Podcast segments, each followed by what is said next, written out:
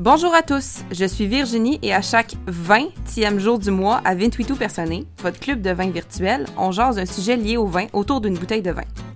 28 Personné parce que le vin, c'est propre à chacun.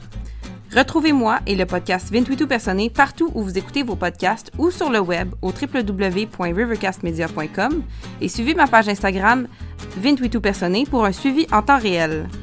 Bonjour, je suis Michel Beauchamp et je vends du vin. Aujourd'hui, dans cet épisode, on jase de vins du Beaujolais en France, notamment leur histoire, leur évolution en popularité et en qualité et ses caractéristiques. On invite Michel Beauchamp, conseiller en vin à la SEQ depuis 30 ans, à venir nous parler de sa passion pour les vins du Beaujolais. Michel, bienvenue à 28 tout personné. Salut Virginie. ça va bien? Ça va bien, merci toi-même. Ben oui, ça va. Euh, merci d'être ici parmi nous aujourd'hui. Parle-nous un peu de toi, puis de ton parcours, puis plus particulièrement, comment tu as développé ta passion pour le vin? Eh mon Dieu, c'est une grosse question.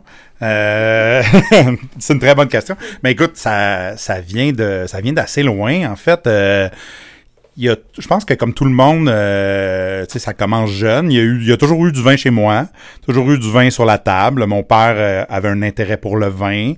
Mais je pense que le déclencheur, quand j'y repense souvent, le déclencheur, mon père avait un ami qui était directeur d'une succursale de la SAQ. Puis euh, c'était un ami assez proche, on allait chez lui souvent pour des soupers, tout ça. Puis on descendait à la cave ah. sélectionner des bouteilles.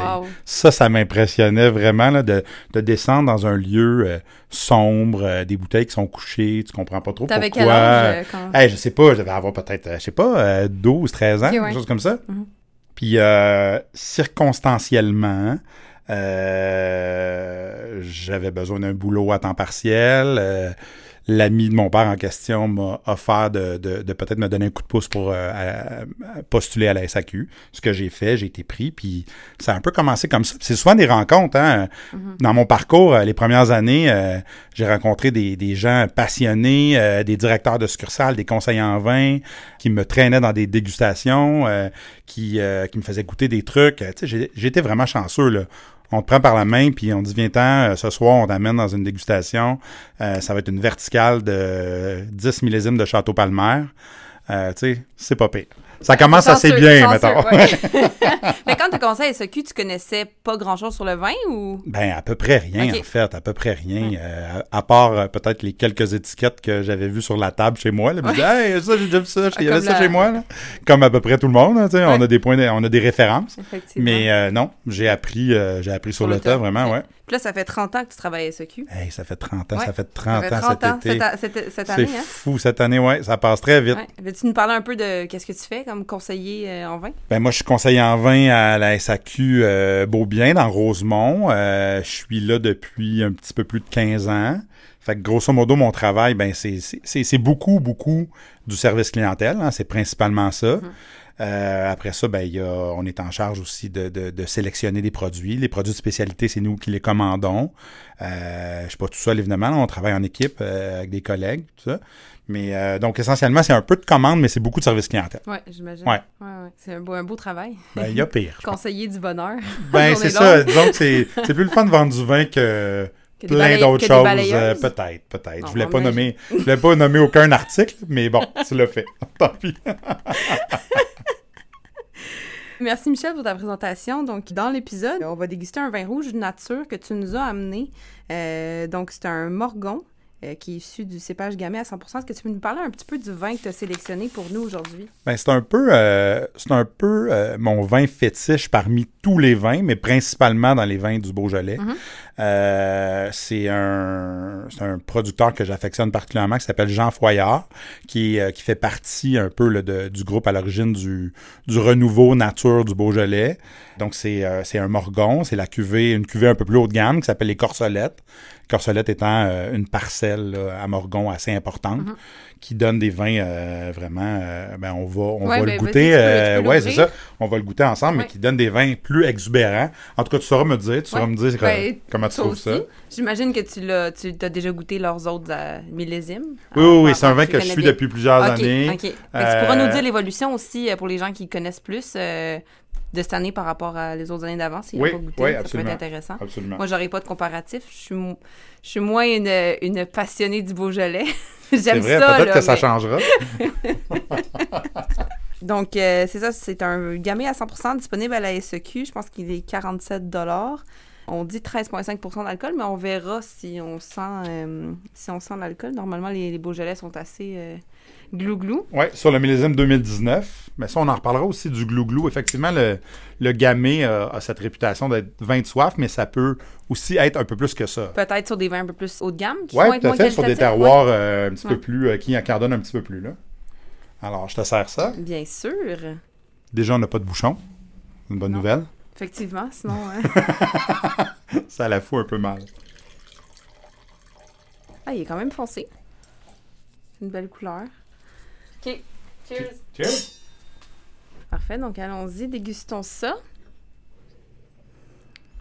Bon, clairement des fruits rouges, là. Des, je dirais des épices aussi un peu. Je sais pas lesquelles. Peut-être un peu de poivre. Ça, c'est un petit peu, euh, c'est un petit peu discret encore, là. Ça Ouais. va, ça va s'ouvrir tranquillement, mais Ouais. moi, c'est- moi, c'est le, le côté floral aussi qui m'impressionne beaucoup de, de ce vin-là. Il y a un côté un peu euh, fleur mauve, un peu pivoine, un peu lavande. C'est une des caractéristiques, en fait, de, de- des, euh, des morgons de Corsolette ou de la Côte de Pie, entre autres. OK, le, le- le côté floral? Ouais. Qui paraît peut-être un peu moins pour l'instant, mais ça va probablement Mhm. se développer. Ah ouais, ben là, il vient... il vient- on- Première impression, Ah, c'est super bon. c'est en ça. jeunesse, là. On sent que c'est compact, mais ça n'a rien à voir avec euh, des Beaujolais acides et minces que vous Ah, avez non, pu non. goûter, là. Yep. Je pense que c'est assez évident dans le verre. Non, j'adore, j'adore ça. Mais euh, puis là, c'est encore, c'est encore un peu compact. Ça va tranquillement euh, se développer dans le verre. Je trouve qu'il y a un côté texture de fruits écrasés. Un le- petit- le, le petit fruit un peu compoté. Ouais, euh, ouais, que j'aime beaucoup. Ouais. Comparé à des. Ben, c'est sûr que c'est un Beaujolais d'un- d'une autre gamme. Je pense que c'est aussi un peu, pour... un peu plus complexe. Absolument. Ouais. Mais non, c'est super bon. Moi, j'adore ça. Bon, ça commence bien. Encore un degré ou deux trop chaud, je pense. Oui. Mais euh, Effectivement. on va le remettre en carafe. Et ça, évidemment, tu peux le dire, c'est mon erreur. J'aurais dû le mettre au frais avant. C'est son erreur. Voilà, c'est dit. le cordonnier mal chaussé. Oui, tout à fait. Ça. Moi, j'ai vraiment une fixation pour la température des vins. Mais ça change l'expérience complètement. Ouais, vraiment. Ouais. J'ai une amie qui m'a déjà dit euh, quand je vais chez toi, le vin goûte toujours meilleur, même si j'achète le même chez nous. Puis là, j'ai réalisé parce que je ne buvais pas à bonne température. Ouais. Ben, En fait, que ce soit trop chaud ou, trop froid, Ouais. ça change l'expérience complètement. Exactement. C'est comme un steak mal cuit. Bon, on dérive. OK. Donc, euh, est-ce que, selon toi, euh, je, vais t'appeler Mike. Ben oui, on se connaît Ben comme oui, ça. je sais, mais c'est parce que c'est pas ton vrai nom. Est-ce que tu trouves que c'est euh, typique gamay quand on goûte à ça? Ben, là, on est sur une cuvée un peu plus haut de gamme, puis on est sur quelque chose de compact quand même, Mhm. euh, qui vient d'être ouvert. Si je suis honnête, là, présentement, pas encore. C'est pas... Évidemment, ça se rapproche de, encore ma que- référence Parce de pas assez vieux? Non, pas encore parce que il- je pense que ça aurait besoin d'air, ça aurait besoin d'être euh, d'être rafraîchi aussi. Mais, euh, mais pour toutes ces raisons-là, évidemment, on se rapproche du gamay, mais pour être bien honnête, c'est pas encore dans le verre le gamay, l'expérience gamay que je recherche, bon. qui me fait tant vibrer. Là. Bon, ben, on va le carafer, puis ça va peut-être aller mieux après. Par contre, il va rester chaud. Mais là, bon. Ouais, bon, ben, nos batailles. Hein. Voilà. Moi, je l'aime déjà beaucoup. Puis je pense que s'il devient encore meilleur, je serais pas déçue. Bon, tant mieux. Euh, puis je le trouve pas du tout comme les. J'aime le Beaujolais en général, là, Ouais. mais je le trouve pas du tout comme le Beaujolais que j'ai en tête de d'habitude. Ouais. Ceci étant dit, on est ailleurs au niveau du prix, mais on peut avoir des expériences comme ça à 30$ piastres aussi. Là. C'est- pas. euh, faut, faut pas non plus euh, se mettre en tête que l'expérience Beaujolais à 20$, piastres, c'est plate, puis à 45$, piastres, c'est bon. Entre les deux, il y a quelque chose aussi. Là. C'est vraiment mon style. Puis des vins comme ça, ça se garde, ça vieillit. j'ai, euh, le- le- les corcelettes de Foyard, cette cuvée-là, j'ai ouvert récemment. Je pense que c'était 2014. Puis c'était encore euh, frais, euh, éclatant de fruits. euh, c'est vraiment très bon. Ce que j'aime dans le vin, c'est quand c'est quand même léger, mais quand même complexe et puissant en même temps. Ouais, Puis des fois, j'ai j'ai un peu de misère quand je vais au restaurant d'essayer d'exprimer ça. ouais, Parce qu'on va m'amener un chenin blanc sucré parce qu'on pense que c'est ça que j'aime, mais c'est pas nécessairement ça. C'est juste, lui, je trouve qu'à la fois, il est léger, mais à la fois, il, il est pas léger Ouais. en complexité puis en toutes les choses qui se passent. ouais. Mais je sais pas comment, comment décrire ça, mais ça, c'est un bon exemple. Comme il est complexe, le vin. Mais c'est pas parce que... Parce que souvent, on dit, ah, vin léger, vin court en bouche, vin peu complexe, vin simple. Ouais. Mais c'est pas nécessairement ça. Non, pas du Fait tout. qu'il peut être léger et complexe en même temps. Absolument. Puis ça, je trouve, c'est genre la définition de ça. Ouais. Ouais. Ouais, ouais. Mais en fait, euh, moi, ce qui me branche dans des vins comme ça, tu sais, on peut faire plein de parallèles là, un peu boiteux avec la bouffe, là, mais c'est que, tu sais, du vin, c'est, c'est, c'est, c'est du jus de raisin fermenté. là. Puis, je trouve que souvent, on s'éloigne du fruit. Puis, moi, avec des vins comme ça, c'est que j'ai toujours l'impression d'être près de la matière première, Des vrai. vins que, on- évidemment, on pense aux vins euh, boisés avec les notes vanillées, euh, des trucs comme Mhm. ça. Ça me branche moins parce que, ben, d'un, je trouve que ça, avec les années, ça, me- moi, ça me fatigue le palais. Je trouve qu'on s'en lasse plus rapidement de ces vins-là. Mais, euh, mais au-delà de ça, c'est c'est c'est ça. tu sais. Moi, j'ai rien contre, euh, contre une super belle pièce de viande sur laquelle on aurait déposé une lamelle de truffe. Puis c'est comme c'est le fun, le mélange des deux. Mais si ça goûte juste la truffe, je vois pas l'intérêt. Ou la de- grosse de- de- sauce au pois. ou la- c'est ça, peu importe. Ouais, comme, comme je disais tantôt, Ouais. les parallèles, euh, on peut en faire plein. Mais donc, des vins comme ça, j'ai l'impression de boire une, entre guillemets, boisson alcoolique. Je sais que c'est du vin, je trouve ça vineux, mais je suis proche du fruit. Mhm. Puis, particulièrement à Morgon, dans le Beaujolais en général, sur plusieurs crus, mais particulièrement à Morgon, ce, ce, ce côté floral que j'exprimais tantôt, qui commence à s'ouvrir, moi, je trouve ça, ça quelque chose d'envoûtant. Tu serais-tu capable de dire quelle fleur? Tu Ben, dis floral. je trouve que ça revient beaucoup à la pivoine. là. Les Beaujolais, c'est souvent la pivoine. Puis il y, a- il y a un côté, euh, il y a un peu lavande, il y a un peu fleur mauve qu'on a, Ouais. qu'on a des fois dans, les, dans certains vins du Piémont aussi. Là. OK, OK. Mais je trouve que je trouve que ça a un côté envoûtant.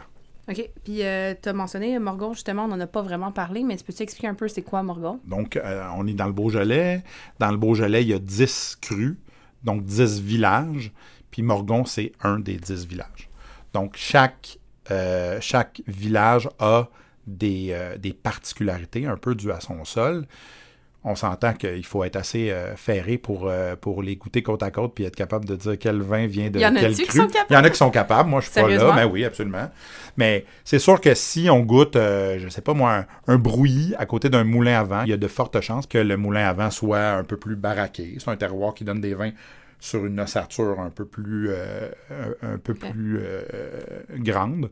Mais en même temps, quand je dis ça, ça demeure du gamin. T'sais, on passe pas Ouais. non plus de, de- Ouais. d'une impression de fruits euh, très léger à quelque chose de complètement tannique. C'est pas euh, Effectivement. le- le- la palette de couleurs est, est assez euh, Dirais-tu que c'est plus difficile en Beaujolais de différencier différents, euh, différentes sous-régions, différents crus que peut-être ailleurs? hein? peut-être un petit peu plus. du cépage qui est plus effectivement. Ça va être plus facile de différencier des, euh, des cuvées dans la gamme, comme ce qu'on boit, par exemple, là, versus un, un, un, un Beaujolais Village ou un Morgon, même Ouais. d'entrée de gamme, un Morgon Ouais. générique. Ça, ça serait peut-être plus, Plus facile, à faire. Ouais, tout à fait. Donc, tu disais qu'il y avait 10 crus ou 10... 10, 10 sous-régions? villages, mais qu'on appelle des crus dans Donc, le Beaujolais. Morgon, c'est considéré comme un cru? Morgon, c'est un cru. Ok, ouais, ok. ouais. Évidemment, là, les plus connus, le Brouilly, euh, Côte de Brouilly, euh, Chirouble, Moulin à Vent, euh, Chéna. Ça, c'est tous des, les crus du Beaujolais. Mhm. Fait que t'en connais juste 5, c'est ça? ah, ça, ça répète le quiz. tu vois, ça répète un très bon quiz. Mais, euh, Les 10... euh, ouais. Saint-Amour. J'ai- J'ai-tu nommé Saint-Amour? Non? Non. Mais on pourrait, ouais, Ouais. on pourrait jouer à les nommer Ouais. les 10. Non. On y arriverait sûrement, mais... euh, Ah, tu y arriverais. Ouais, Moi, je vais te regarder y arriver. ouais c'est ça. OK, donc poursuivons, puis on reparlera du vin euh, au fur et à mesure. Il aura évolué euh, au fur et à mesure de l'épisode. Donc, euh, dans le cadre de nos épisodes, on aime ça faire des quiz pour tester les connaissances des auditeurs. Donc, je vais, je vais énoncer trois questions. Et les auditeurs, vous aurez le temps d'y penser. Et après la pause, on va revenir avec les réponses. Donc, la première question, c'est quel est le cépage rouge dominant dans le Beaujolais? Question 2. Qu'est-ce que le Beaujolais nouveau? Et question 3. Quelle est la technique de vinification du Beaujolais nouveau? Avez-vous des idées des réponses? On les dévoile après la pause.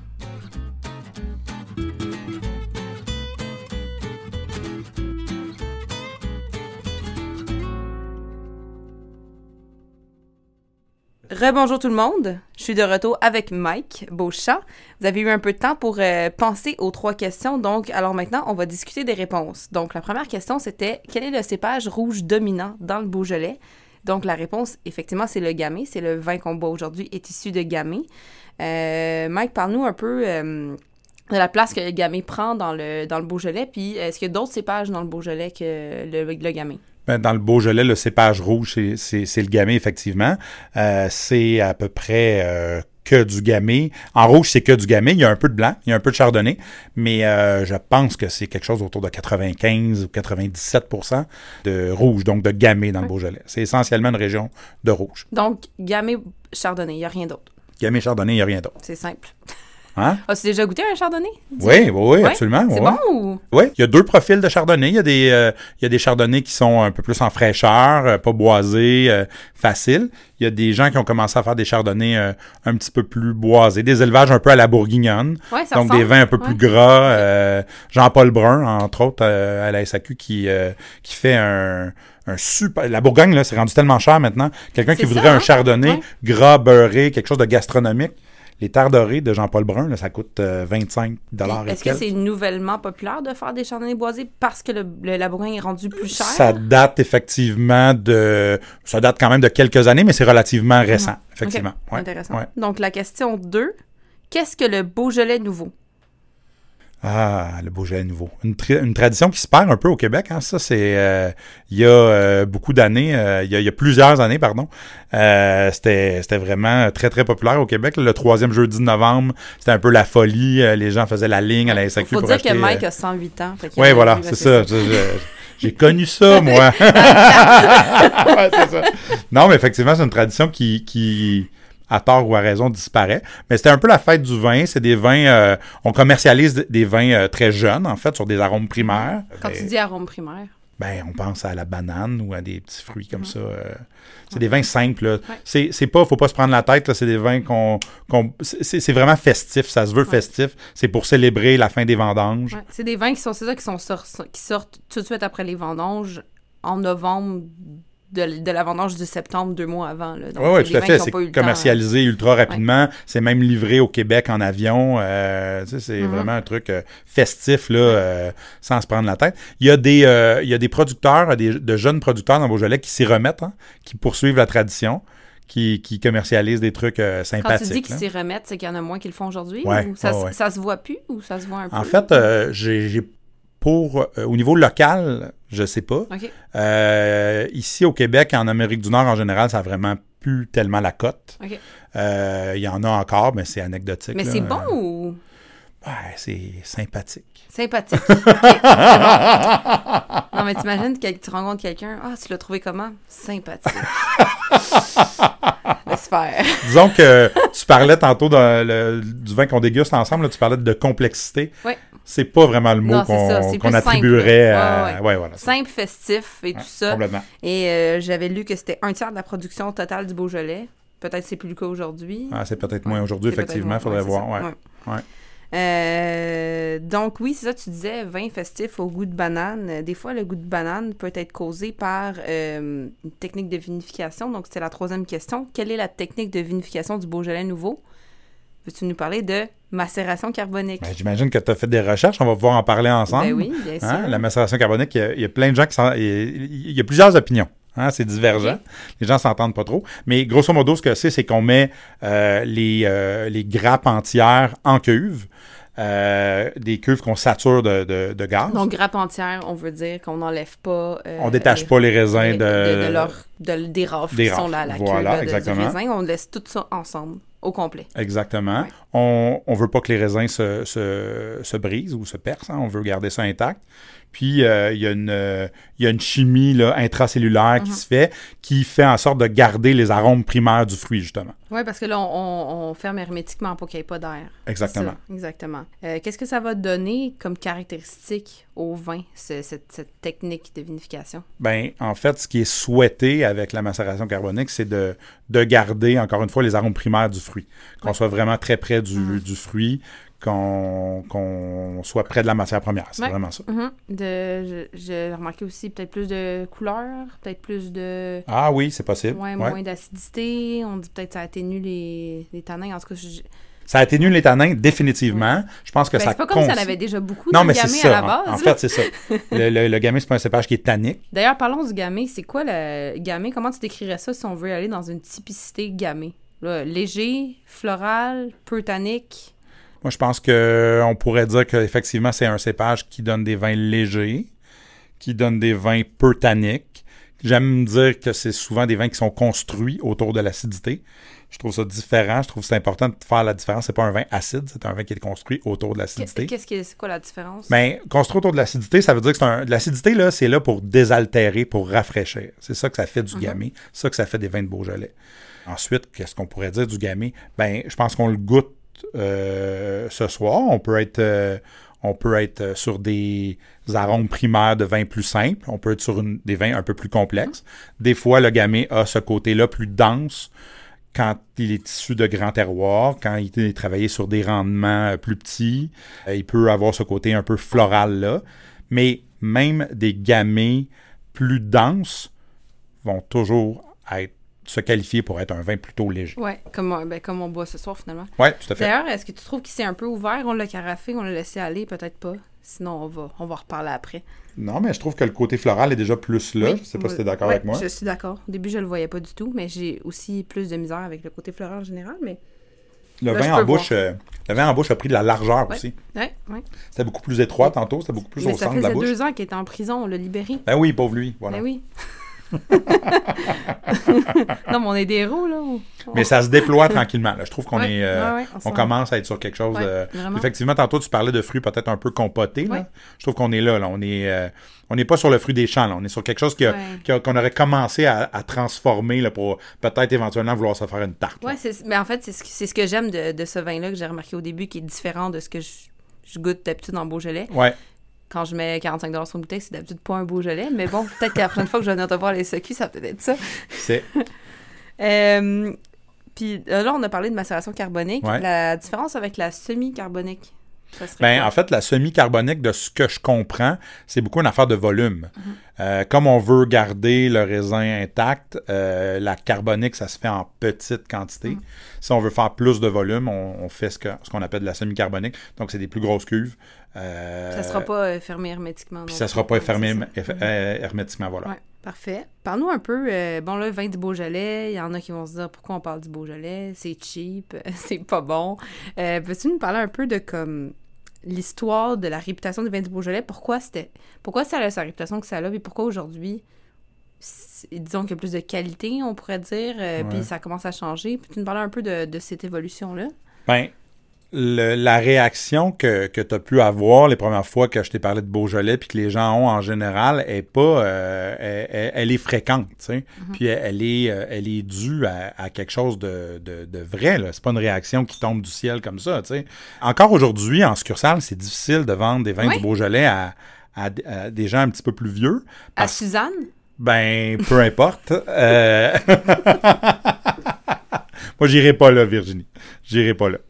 Mais non, mais blague à part, c'est c'est difficile pour euh, de vendre des vins euh, du Beaujolais à certaines personnes parce qu'ils sont encore pris avec l'image. On parlait des, des, des, des Beaujolais nouveaux tantôt. Je pense que autant la tradition est sympathique, autant c'est pas toujours ça qu'on a envie, en- Ouais. a envie de boire.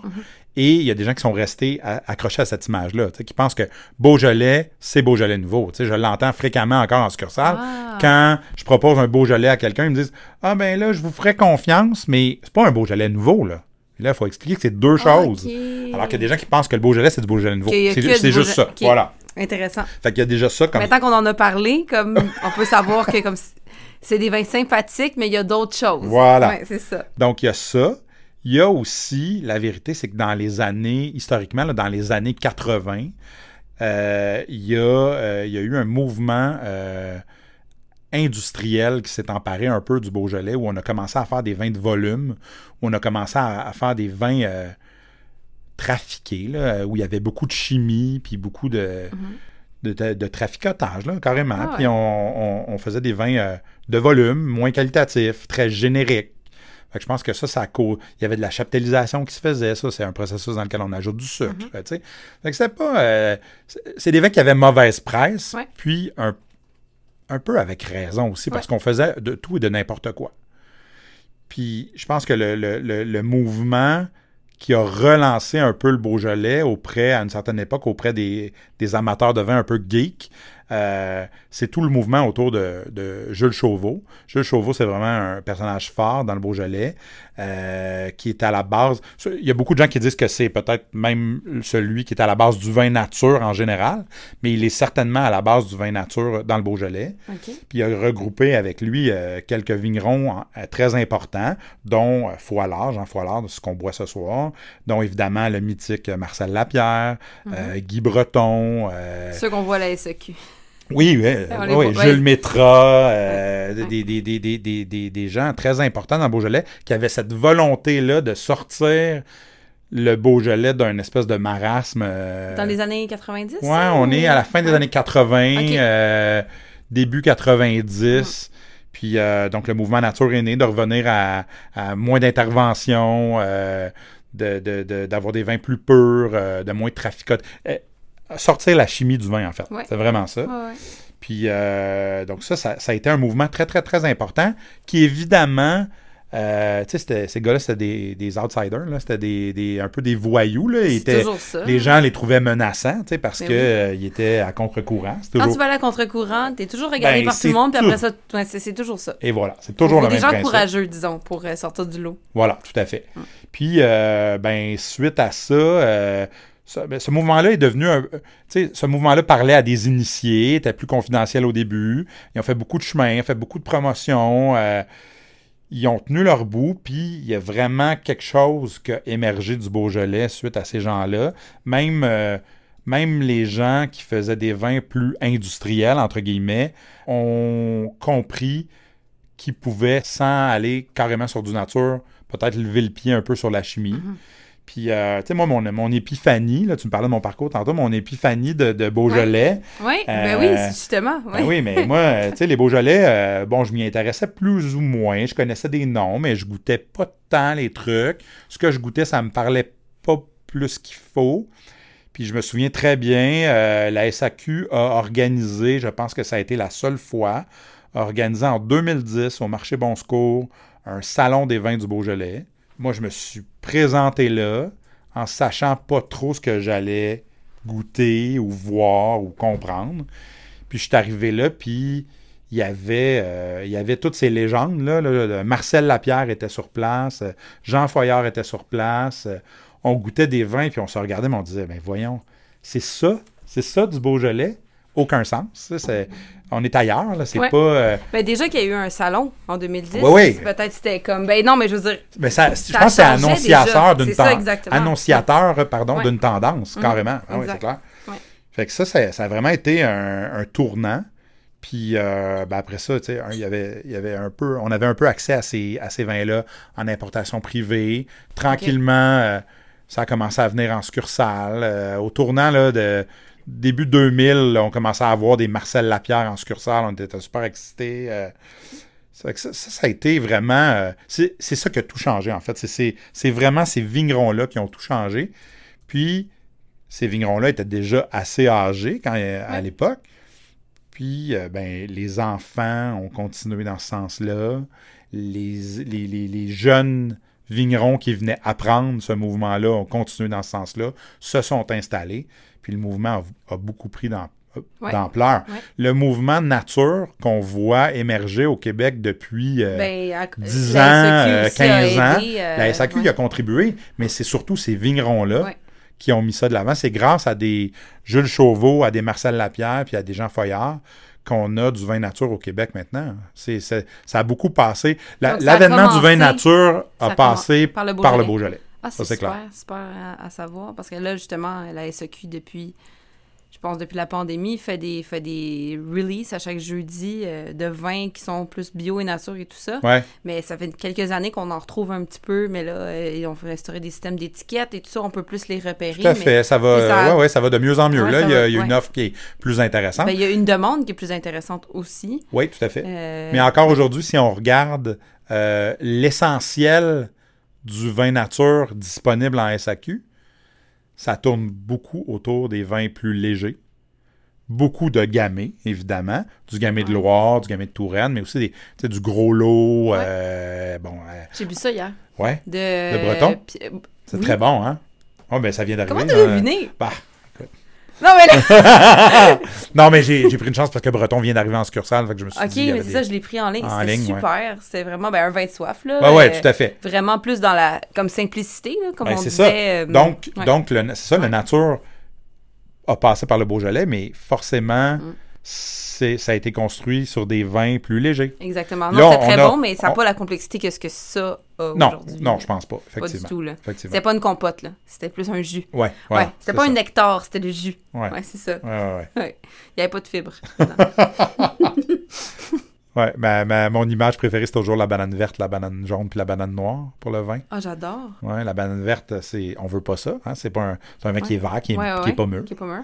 La banane jaune, ben, on est pile poil dessus, c'est frais, c'est un peu ce qu'on boit là. Mm-hmm. Puis, ben, des fois, une banane noire, c'est bon aussi. ça. C'est plus compoté, c'est plus sucré. Les vins d'automne, les vins de plat mijotés. Mm-hmm. euh, J'aime beaucoup jouer avec cette image-là. C'est bien. Ouais. Moi, j'aime les bananes, genre, jaunes quasiment vertes, là. Ah oui. Ah ouais, à part pour des gâteaux bananes, parce que... Je trouve ça trop sucré. Mais ça pas rapport. Mais le vin non plus, j'aime pas le vin sucré. On est content de savoir comment Ouais, t'aimes tes bananes, Virginie. Vraiment, hein? on, on- on pourra couper ça. Oh non! C'est Hugo qui décide. Donc, euh, c'est intéressant de savoir que la SEQ, même encore aujourd'hui dans le vin nature, c'est majoritairement des vins de gamay, du vin du Beaujolais, des vins légers. Ben, depuis le début, c'est beaucoup ça. Ouais. Je pense que c'est encore ça. Ça, ça change un petit peu. Euh, on commence à avoir des côtes du Rhône, Mhm. nature, euh, des, des vins de la Toscane, nature, des vins du Ouais, sud de l'Italie. euh, ça commence. Mais, mais, mais même, il y, a pas de y a moins de chimie dans ces vins-là. Même un, un Sangiovese toscan nature va toujours avoir quelque chose d'un petit peu plus Légers. Ouvert sur le fruit, léger, qu'un euh, qu'un Sangiovese euh, conventionnel. hein. Est-ce que tu penses que ça va euh, changer avec le temps, la SEQ? Est-ce que tu penses qu'il va y avoir d'autres... Est-ce que la proportion de gamay va diminuer puis va instaurer dans d'autres choses ou tu penses qu'on s'en va où avec ça? euh, tu penses? Je ne sais pas. Je pense que, tu sais, depuis que je suis là, en 30 ans, j'ai tellement vu de tendances arriver, disparaître. Euh, Il y a toujours quelque chose. Mais une chose est sûre, c'est que les vins, euh, les vins nature sont là pour rester. Moi, je, ça, je suis Ouais, convaincu de ça. Euh, les vins légers, il y a un gros retour aux vins légers. Ce qu'on n'aurait pas cru il y a 10 ans, tu sais, Mm. où on buvait des cabernets australiens puis des chardonnays américains. euh, puis c'est correct, tu sais, Ouais, c'est- Mais là, tu sais, on voit arriver des on-oak chardonnays, même de la Californie. tu sais. Je pense que c'est un signe des temps. là. Les gens veulent des vins plus souples. Les gens, euh, prennent, boivent plus de vin, hein, pre- prennent un peu moins de cocktails, euh, des trucs. On aime ça, commencer le repas, euh, commencer l'apéro avec un vin plus digeste, puis poursuivre jusqu'à la fin de la soirée avec. Fait que ça, ça prend des vins euh, différents, Ouais, tu sais, ouais, ouais. Des vins avec plusieurs... de plusieurs registres. exactement. Mais ça, c'est... Ça, tu- le vin qu'on boit en ce moment, tu dirais que ça va où dans le registre? Apéro, bouffe, si oui, avec quoi? Moi, je pense qu'on a dépassé le stade de l'apéro. là. Je pense qu'on est sur une, euh, une super belle planchette de charcuterie.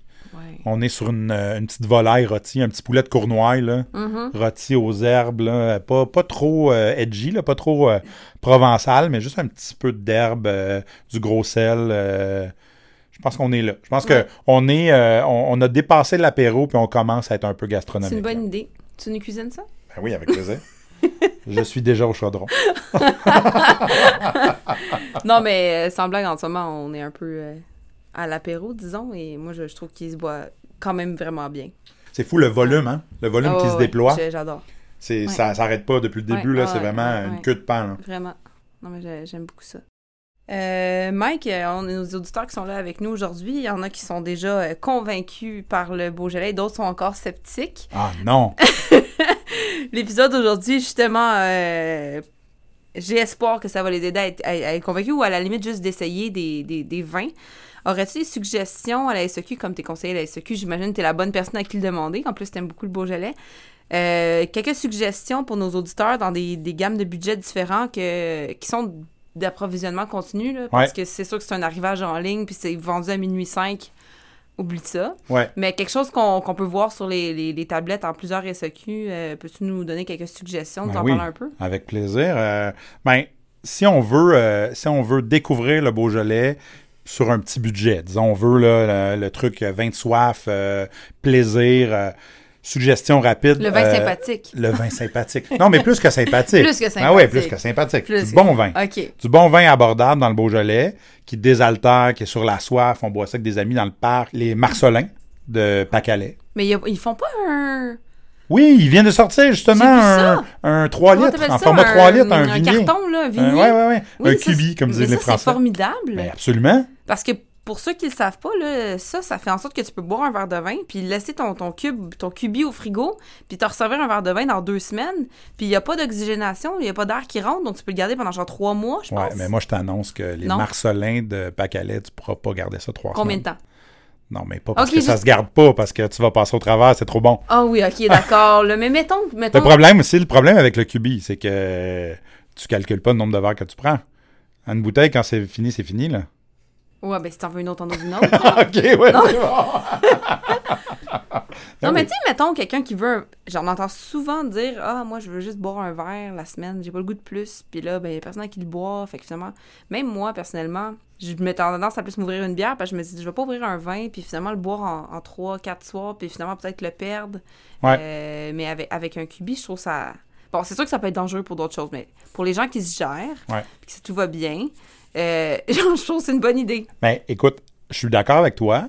Et malheureusement, l'offre euh, de, de Vignier ou de Cubi à la SAQ est pas très joyeuse. Ben, c'est ça qui est plate. Puis je Ouais. trouve que ça devrait changer. Mais ça, ça, ça tend à changer. Ça Là, on le hein? voit d'ailleurs. Christophe Pacalais, Oui. euh, Beaujolais, euh, 58 pour 3 litres de vin. C'est quoi, c'est 4 bouteilles, ça? 58 divisé par Voilà, 4, ça fait 15 exactement. piastres la bouteille? Et Même voilà, pas, c'est voilà. super. Mais pour ceux qui aimeraient la bouteille, ça se trouve en bouteille aussi à quoi 18 Donc, c'est beaucoup moins cher en... Vignier. ben ouais, il y a un petit rabais volume. Ouais, à cause de, justement, du prix. Transport, euh, toutes Euh, le, sortes de le- raisons. le- le- poids du verre. Ouais, tout à fait. ah, c'est super intéressant. Alors, pour Ouais. s'initier au Beaujolais, ça. Si, on, si tu veux une autre référence, euh, Pierre-Marie Chermette, la cuvée Les Griottes, Oui. qui est autour de 19 aussi. Super sympathique, très bien fait. Petite famille qui travaille très, très bien. Est-ce que c'est en, euh, en, en bio, en nature, les deux que tu nous as mentionnés? Euh, Pacalais est en nature. Ok. Chermette euh, l'est pas. Euh, Qu'est-ce que j'aurais comme suggestion aussi? Karim Vianney en Beaujolais Village. Très beau. À 23 Facile à trouver. Ça, c'est dans la nouvelle section là, incontournable. Il y en que a tu te rappelles des prix par cœur. Ouais. Fais pas mal ça à longueur de journée. Hein? non, je sais, mais c'est c'est fascinant. 23. 23, tout le monde. Fait que ça, quand même, là, euh, trois suggestions en bas de 25 C'est super. pour s'initier au Beaujolais de qualité. Ouais. Là. Je pense que ça. Puis mettons qu'on veut aller dans quelque chose d'un peu plus euh, qu'on veut se gâter un gamme, peu. Là. Ouais. Ouais. là, on sait qu'on en boit un aujourd'hui, là. Ouais, ouais, ouais. euh, ben, qui est super d'ailleurs. ouais, tout à fait. Il est Donc, disponible c'est. tout le temps, celui-là? Euh, non, Non, ça, plus on monte en gamme, moins il y a de volume, hein, puis c'est des arrivages euh, Mhm. sporadiques. Donc, c'est plus difficile à trouver, c'est sûr. Mais euh, les gens qui sont peut-être, euh, qui se disent Ah merde, j'aurais aimé ça, peut-être acheter ce qui goûte ce soir, puis il n'y en a plus. Je parlais tantôt des fils de vignerons qui reprennent un peu le collier. Euh, Jean Foyard, son fils Alex Foyard, vient de nous envoyer la SAQ un brouillis haut de gamme, super bien fait, qui vraiment marche dans les traces de son père, qui est quoi, peut-être une quarantaine de dollars, Mhm. 40, 42 dollars. Si on veut goûter du gamay euh, haut de gamme, Ouais. euh, qui se rapproche de ce qu'on boit présentement, ça, ça pourrait être intéressant. Donc, le, le brouillis de Alex Foyard. Formidable. Mais Jean, euh, il, tra- il travaille plus au domaine ou? Non, mais c'est Jean, Jean est toujours là. Ok, ok. Euh, mais euh, son fils a, a démarré Disons, son là, propre on- projet. Là, on mais réfère à Alex Foyard. Oh, c'est deux, deux choses complètement différentes. Il y a encore les vins de Jean, il y a encore les vins d'Alex. C'est... ouais, il y a encore, il y a- Ouais. tout le monde est là. Ok, tout le monde est là. ouais, on, élimine personne ici, là, maintenant. Non, mais dans le sens. parce qu'à la tu peux trouver des vins de Alex, tu peux trouver des vins de Jean, puis ça sera pas. Ça va être des cuvées différentes. Oui, oui, tout à fait. Des cuvées différentes. Ok, Ouais, Ah, c'est intéressant. Puis les deux travaillent sur le même vignoble. Oui, mais en fait, Alex a, a voyagé au début comme vigneron pour apprendre son métier. Il, je sais qu'il est allé en Australie, euh, je sais qu'il est- il est allé- il a, il a fait quelques endroits, je me souviens plus, mais il est revenu euh, travailler avec son père pour les vins de Jean Foyard. Euh, puis c'est tout récent là qu'il a démarré son propre projet, mais il est encore impliqué euh, au domaine de Jean Foyard aussi. Là. Ok, Ouais. c'est super ça. Ouais. Ouais. J'imagine quand tu as un père vigneron. Ça peut aider, mais peut-être que ça peut être lourd aussi. Ben, peut-être aussi, ouais. Surtout, moi, moi qui vénère Jean Foyard, avoir Jean Foyard Ah ouais? qui me regarde faire du vin, je sais pas. Je serais. euh, Intimidé. intimidé. Oui, Ouais, j'imagine. Ouais. Ouais. ben en même temps, t'as le meilleur professeur, donc euh, Est-ce qu'on a le temps pour une anecdote? bien sûr. Alors, il y a quelques années, je me souviens pas exactement, mais ça fait peut-être, je sais pas, 4 ou 5 ans.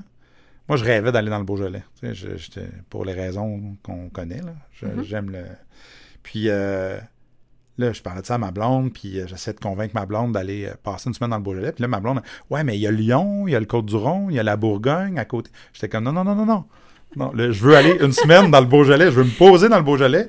Je veux rouler les 10 crues du nord au sud. Je veux aller rencontrer ces vignerons-là que j'adore. Puis, euh, ben, on l'a fait. Fait qu'on. T'as réussi à la convaincre, Ouais, c'est bien. ouais. Puis elle ne regrette pas, au contraire. Puis on est arrivé à Lyon, on a pris la voiture, on est parti, euh, je pense que 45 minutes ou une heure après, euh, après avoir pris possession de la voiture, on était chez, euh, chez Marcel Lapierre, reçu par son fils Mathieu Lapierre, parce que Marcel Lapierre est décédé aujourd'hui.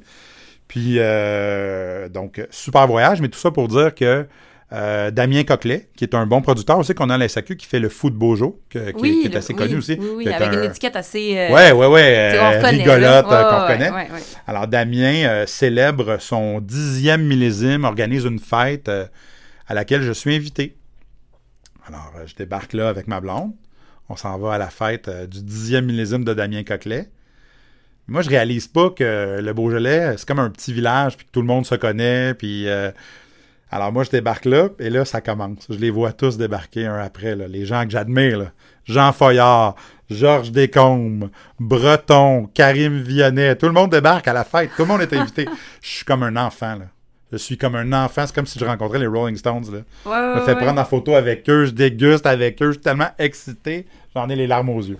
Fait que ça, c'est un Oh, beau, euh, c'est un très très beau moment de vin. Parce que moi, je voyage beaucoup, puis Mhm. Dès que je voyage, puis il y a du vin dans la destination X, je vais rencontrer des producteurs, je veux, tu sais, je veux, je veux, je vais aller sur le terrain, je vais Mais c'est apprendre où ça. qu'il n'y a pas de producteur? Ben, disons qu'il y a des endroits où c'est plus difficile que d'autres, Ouais. Mais, euh, mais, mais c'est vrai que maintenant, il y en a pas Il mal y en a. partout. Il y en a. Ouais. Mais disons que quand tu vas passer une semaine à Londres, c'est pas une super destination pour aller voir des Ok, vignerons. en ville spécifiquement, Ouais, peut-être pas, mais il y en pas. a en. Oh oui, il y a maintenant en Angleterre, c'est vrai là, qu'ils commencent à, planter de la vigne pour faire des mousseux et tout. euh. Mais, mais, mais, mais donc, à chaque fois que j'ai l'occasion, je vais visiter des producteurs. Mais là, dans le Beaujolais, euh, c'était euh, plus que j'en demandais, mettons, cette soirée-là.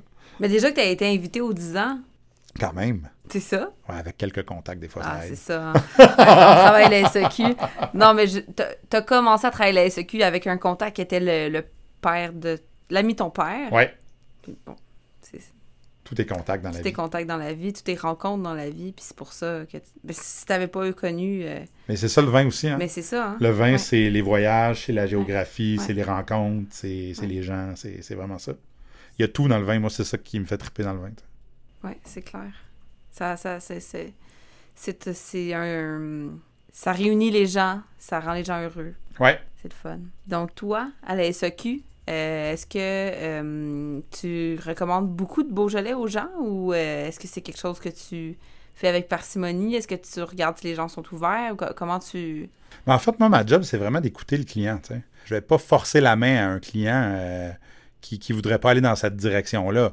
On en discute, on en parle. L'important, c'est de développer un vocabulaire commun. Moi, il faut que je vérifie des choses avec le client. Un client qui me dit, euh, un client qui, boit du vin, mais qui n'a pas nécessairement le vocabulaire, qui s'y intéresse plus ou moins, mais qui connaît quand même un peu ça, il me dit qu'il veut un vin léger, ben c'est sûr que je vais parler de Beaujolais. Mais euh, peut-être que finalement, je vais me rendre compte pendant la conversation qu'un vin léger pour lui, c'est un vin euh, du Languedoc, par exemple.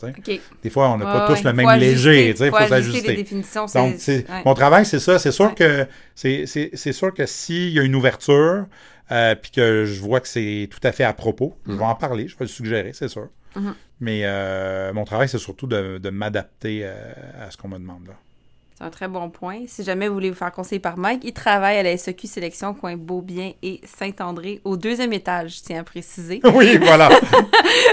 Des fois, je descends, mais c'est rare. Ah, ouais, là. Moi aussi, c'est rare. fait qu'il faut rentrer direct aller au deuxième étage. Ouais. Ne pas regarder en arrière. Ouais. Ben, merci euh, pour nous avoir parlé de vin du Beaujolais avec toute ta passion. J'espère qu'on en a convaincu quelques-uns d'essayer. Pour ceux qui l'étaient déjà, ben, continuer à en boire. Euh, Mike va être très bon pour vous conseiller en Beaujolais si jamais vous allez le voir et de vous donner beaucoup de suggestions. Donc, euh, c'est le fun d'avoir plusieurs choix. Merci Michel pour ta participation à l'épisode et pour nous avoir parlé des vins du Beaujolais avec autant de passion. Ben, merci à toi. C'était très agréable. Merci beaucoup. Euh, je remercie également toute l'équipe de Rivercast pour la production du podcast et, mais surtout, merci à vous d'avoir choisi d'écouter 28 Personné. Dans le prochain épisode, on va aborder les vins catalans avec Alexandre Larochelle, vinfluenceur et auteur du blog Alexander the Grape. Pour accompagner ce prochain épisode, je vous invite à vous procurer un cava. 28 tout personné et sur toutes les plateformes de balado. Pour ne pas manquer aucun des prochains épisodes, abonnez-vous ou faites subscribe pour écouter gratuitement et recevoir automatiquement nos épisodes. Et aussi, suivez 28 tout personné sur Instagram pour avoir un suivi en temps réel.